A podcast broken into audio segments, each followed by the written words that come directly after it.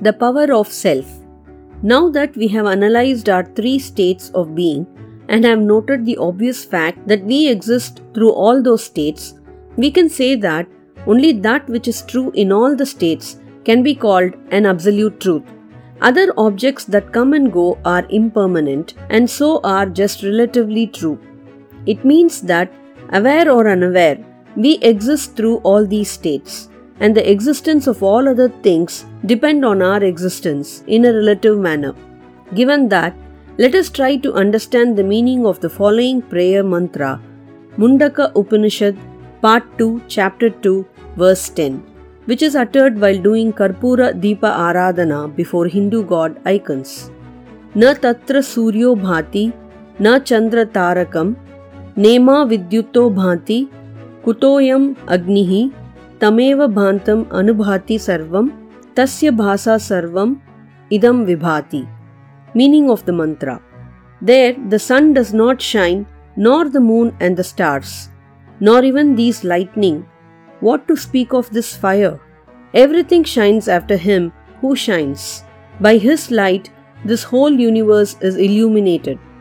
If this mantra is uttered while lighting the camphor and showing it in front of God, what does it convey? It just reminds you that this small camphor light is not the main thing not even the sun, moon, or the stars. Think of the power which illuminates everything from camphor to sun, the one that enables you to see camphor and sun. It is the same thing which is in you as the life force which makes you see these lights. It is the same in all beings and in all of their states. When that force of existence and awareness of it seem to disappear temporarily in deep sleep or permanently when one dies, nothing can be sensed. If that life force is all that makes you see the world, where is the difference between you and another being, except for the structural changes such as the body, mind, etc.? All are one and the same. Is there a greater truth? Although everyone intellectually understands that all beings are the same, their body mind complex asserts their individuality in their worldly interactions. In that process, their individuality gets strengthened through every action of theirs, and their universality is forgotten. Why so? The impressions and the tendencies that we have acquired through our series of actions are so strong that we are unable to get out of their clutches. For some, the effect of those tendencies is laziness. For the majority of us, it is getting caught in a web of actions.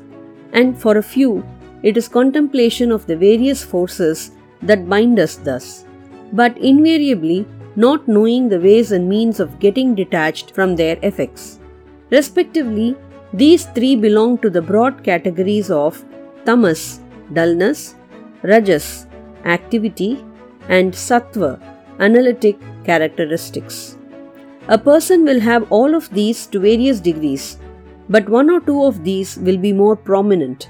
Only when he can come out of these influences will he be able to see the oneness of all beings. The process of getting over these effects is by moving oneself consciously to the next higher level.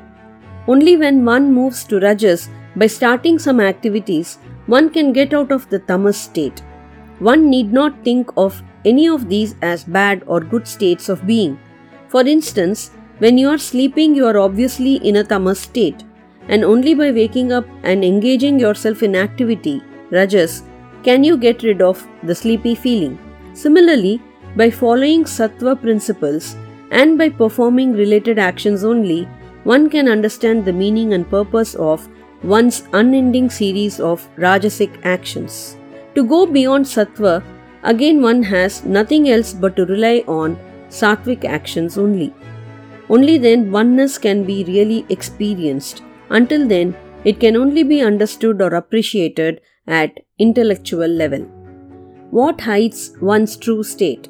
As was mentioned earlier, no state is considered as good or bad. The differences among any of these are in the textures from being the grossest to the subtlest.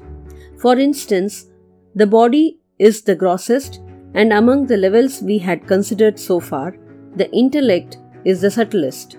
A bodybuilder does have intellect, and an intellectual does have a body.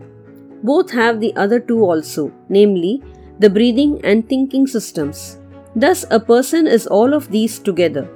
Given that the life force manifesting as our breathing, which is closer to the body, and the mind, which is closer to the intellect, are very much ours, we are defined by everything from the body to the intellect.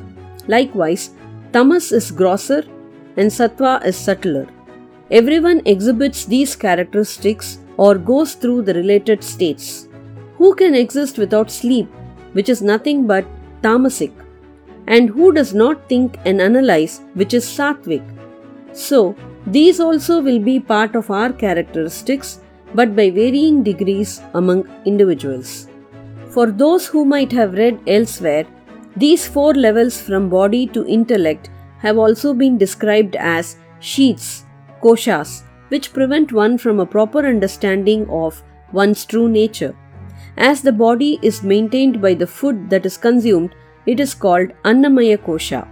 Breathing is Pranamaya Kosha, mind is Manomaya Kosha, and intellect is Vijnanamaya Kosha. Although considered as impediments, they can serve us as instruments for inquiry if only a person wishes to use them towards that end. To be fair, it must be said that they are our only instruments in this world to elevate ourselves in our effort to understand our true nature. To be more precise, we are born just to use them for that purpose and get enlightened. Let us see how they work. When you analyze an action taking place, it is likely to be the finale of a series of discussions preceded by a lot of thinking. It just implies that our intellect has directed our mind, which in turn has controlled our five senses in taking inputs from the world or environment, and finally activated our bodily mechanisms to engage in the action. It means that a subtle thought had led to a gross activity. This is how our conscious worldly actions get initiated and kept going on one after another. The action could be something to fulfill a desire of ours or of our community of which we are a part. Accordingly, it will be termed a personal or a public oriented action. A personal one just satisfies your individual need, whereas a public one serves others' needs and possibly yours too. In the latter type of community service, one essentially loses the individuality thus qualifying for a greater understanding. However, that person should not stop with such activities but analyze the motivations for those activities. Such an analysis will help him see beyond what he grasps at present.